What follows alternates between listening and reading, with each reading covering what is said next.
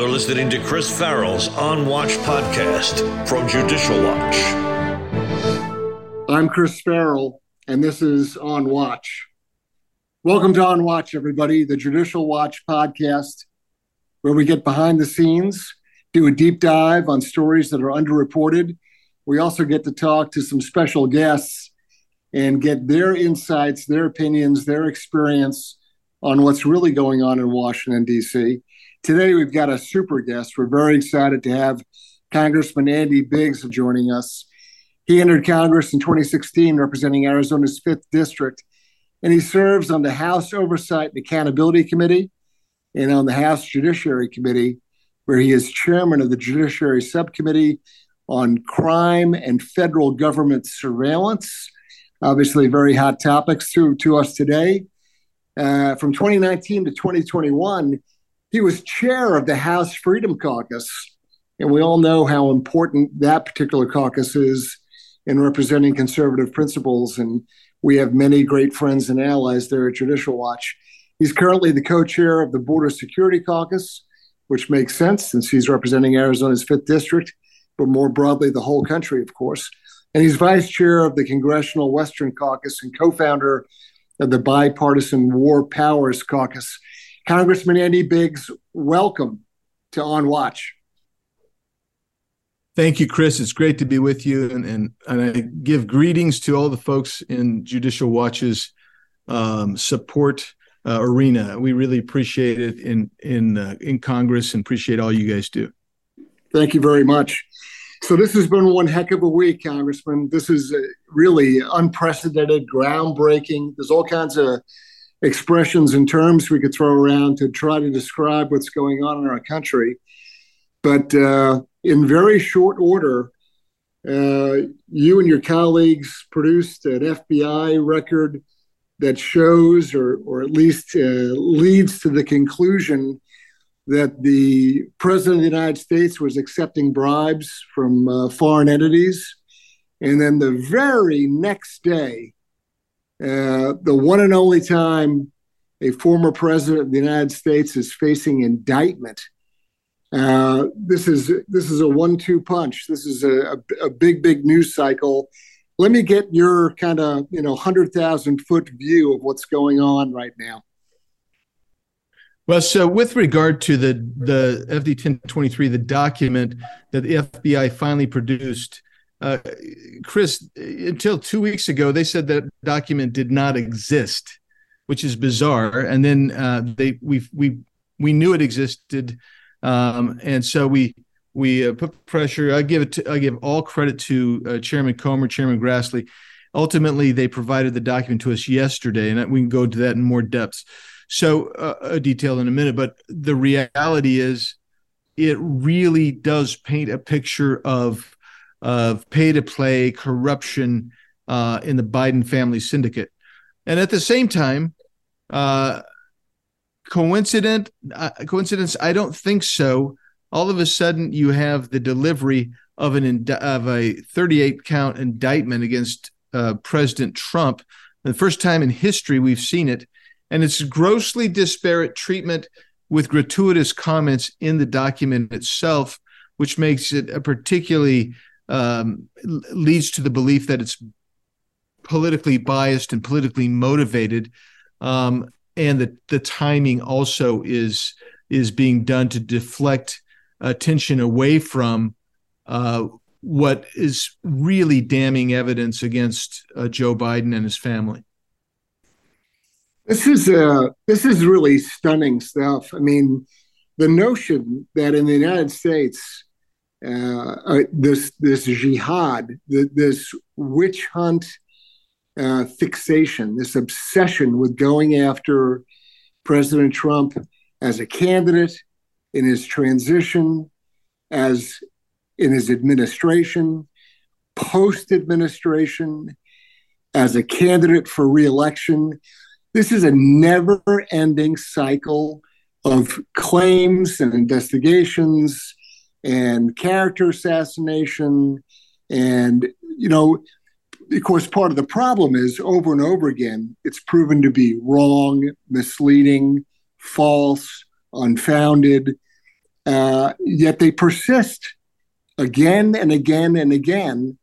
Um, you know, are they overplaying their hand this time? H- have they gone really a bridge too far in this relentless pursuit of the man Donald Trump, but also the, the movement, the people that that support his his ideas and his beliefs? Well, Chris, I'm glad you put it in those terms because I think you're right. Um, they view Donald Trump as the symbol, um, as the disruptor of the uniparty, the swamp, the the left wing mantra. Uh, and I, I would just tell you um, that that my perception of this is it is Donald Trump.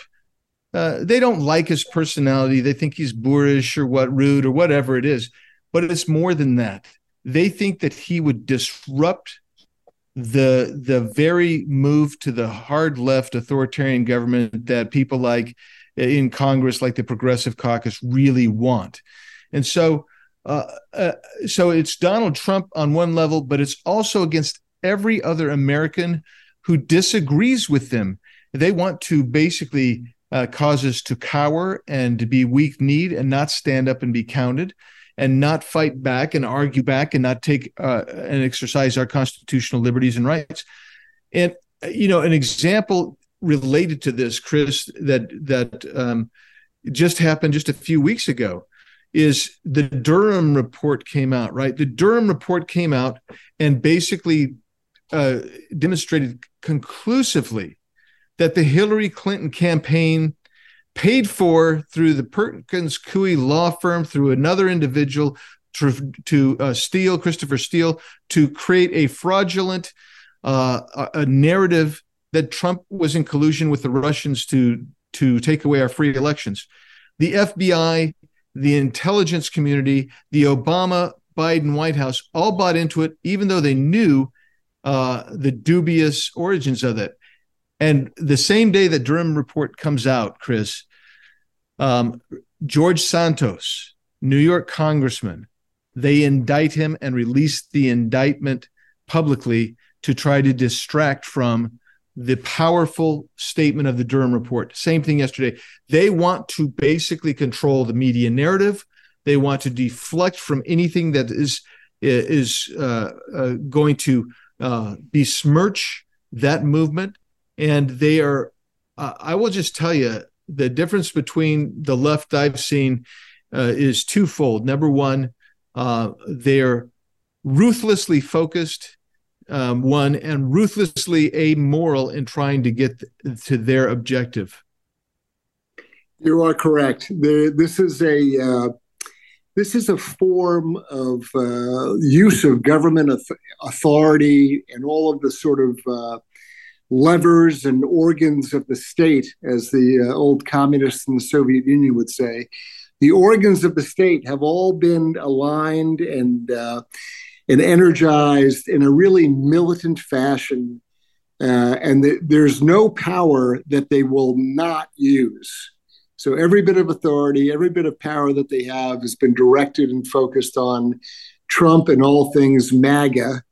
Uh, frankly, you know, th- there's very few people uh, that over the last couple of years have stood up and uh, defended Trump since he left office. First of all, everyone was beaten into submission and cowed into sort of, uh, uh, you know, this this fawning uh, attempt to not be criticized with anything concerning January 6th. That was weaponized and utilized as a as a way to intimidate people. And then you had uh, Biden give this Philadelphia speech where he identified MAGA Republicans as being enemies of the state. Uh, you've had increasing language, reckless language from Biden. He was at Howard University a couple of weeks ago, and he said that the uh, the greatest threat to the country uh, was uh, white supremacists. Um, it, just this drumbeat of of uh, of propaganda and an attempt to control the narrative of, as you've described, that is it is corrosive. We are now on a path where uh, we're a caricature of ourselves. We're this this freakishly simplistic cartoon where MAGA bad, Trump bad, and if you have any sort of beliefs that that don't align with the the woke agenda and the Biden administration, uh, you know, kind of uh, cultural Marxism, you're an enemy of the state, and this is getting this is at a level we have never seen before. Yeah, Chris, I I, I agree with you, and and the the reality is, um, uh, Republicans have typically uh, two points here. Republicans have typically viewed Democrats as as political opponents. Democrats, at least in my time in Congress, have viewed Republicans as enemies and adversaries, and um, and so we so in, in that point one, when people when people back home they they talk to you and say, well, can you work with the Democrats? I remind them it's tough to work with the Democrats who think that we are enemies of the state and they would like to put us in jail. It becomes really difficult to work real closely with them. Although, if there's something that I agree with, I uh, I will work with them. And then I guess I guess the second point along those lines is is this: they are incredibly focused. They focus on what they do, and it is to take over the country and enforce their will on the United States of America. And we have the vast majority of Americans don't i mean i just saw polling data on this uh, yesterday uh, over 90% of americans don't even think or talk about politics in a day. They just don't. It's not it they want to They, most americans eat right or left they want to have their jobs they want to have their families they want to have their time their leisure whatever. But the democrats remain and the left the hard left remain incredibly focused. You cannot for instance uh, jamie raskin in maryland I dis I, I disregard him. I don't I don't respect virtually anything he does. I disagree with it. I fight him vehemently. But the one thing he does is it doesn't matter what the topic is, he's going to bring it back to Donald Trump caused a riotous insurrection in the Capitol. Doesn't matter if you're talking about blueberries, unicorns, and rainbows. That's what he's going to talk about. And the result is the Democrats and the media pick it up and they run with it over and over and over again and it's it's the big lie theory. You tell that big lie uh, long enough, loud enough, and often enough, and people will begin to believe you. You're 100% correct. I want to go back to something that you touched on briefly in your opening remarks. I want to give you time to elaborate or expand upon it as you see fit. You touched on the FD 1023, which is a a, uh, a confidential human source reporting document from the FBI, and this this goes to the matter of uh, of Biden accepting bribes or part of the Biden. I refer to it as a crime family or syndicate. You call it. uh, it's a criminal enterprise. Uh, please, uh, in in any in any way that you can, please tell the audience why that document is so significant. a lot of reasons. So first, on process wise, um, it it is a, a, product from 2020 that contains information that goes right into the time Joe Biden was the vice president. Um, and and so that's the first thing. The second thing is uh, with regard to process is that the FBI until about two weeks ago said they didn't even have the document, and then they finally came clean and said they've got it. So we don't know uh, really how long it's been in uh, that the FBI did nothing with it. Uh, third thing on the process thing is again this Jamie Raskin who hasn't met a, uh, uh, an untruth he's willing to uh, um, not not promote used to promote his own theory claimed that it was a nothing burger and that the FBI investigated and said it was nothing. And uh, former Attorney General, who's no friend of Donald Trump, William Barr, said that's not true. He debunked Mr. Raskin immediately. So that's the process side. But the, the substance side, and this is the meat and potatoes of it. Um, the context is this uh, the Biden family during Biden's tenure as vice president literally set up dozens of LLCs. Those are those are shell in this instance shell corporations designed to run one transaction or two transactions through, and then it has no other business, no other purpose for being there. The same thing with many many bank accounts and um, so we've we've already released information regarding Romania and a corrupt businessman who who uh, ran uh, lots of money through those various accounts, and, and, and it ended up even in the chi- grandchild of Joe Biden's account. Right. Uh, no reason for a Romanian. Yeah. Right. So, and the same thing with China. And, and, but now you get to Ukraine. This is Ukraine. And the, you got the CHS confidential human source, and he is having multiple conversations um, with an individual who is making admissions against interest, which gives that veracity. And the, the reporting source is a long-term reliable confidential source that has been used and been paid hundreds of thousands of dollars by the FBI because that individual is is truthful. So what are the what do you, what does come out the nub of it? And I won't go to, to more than just this.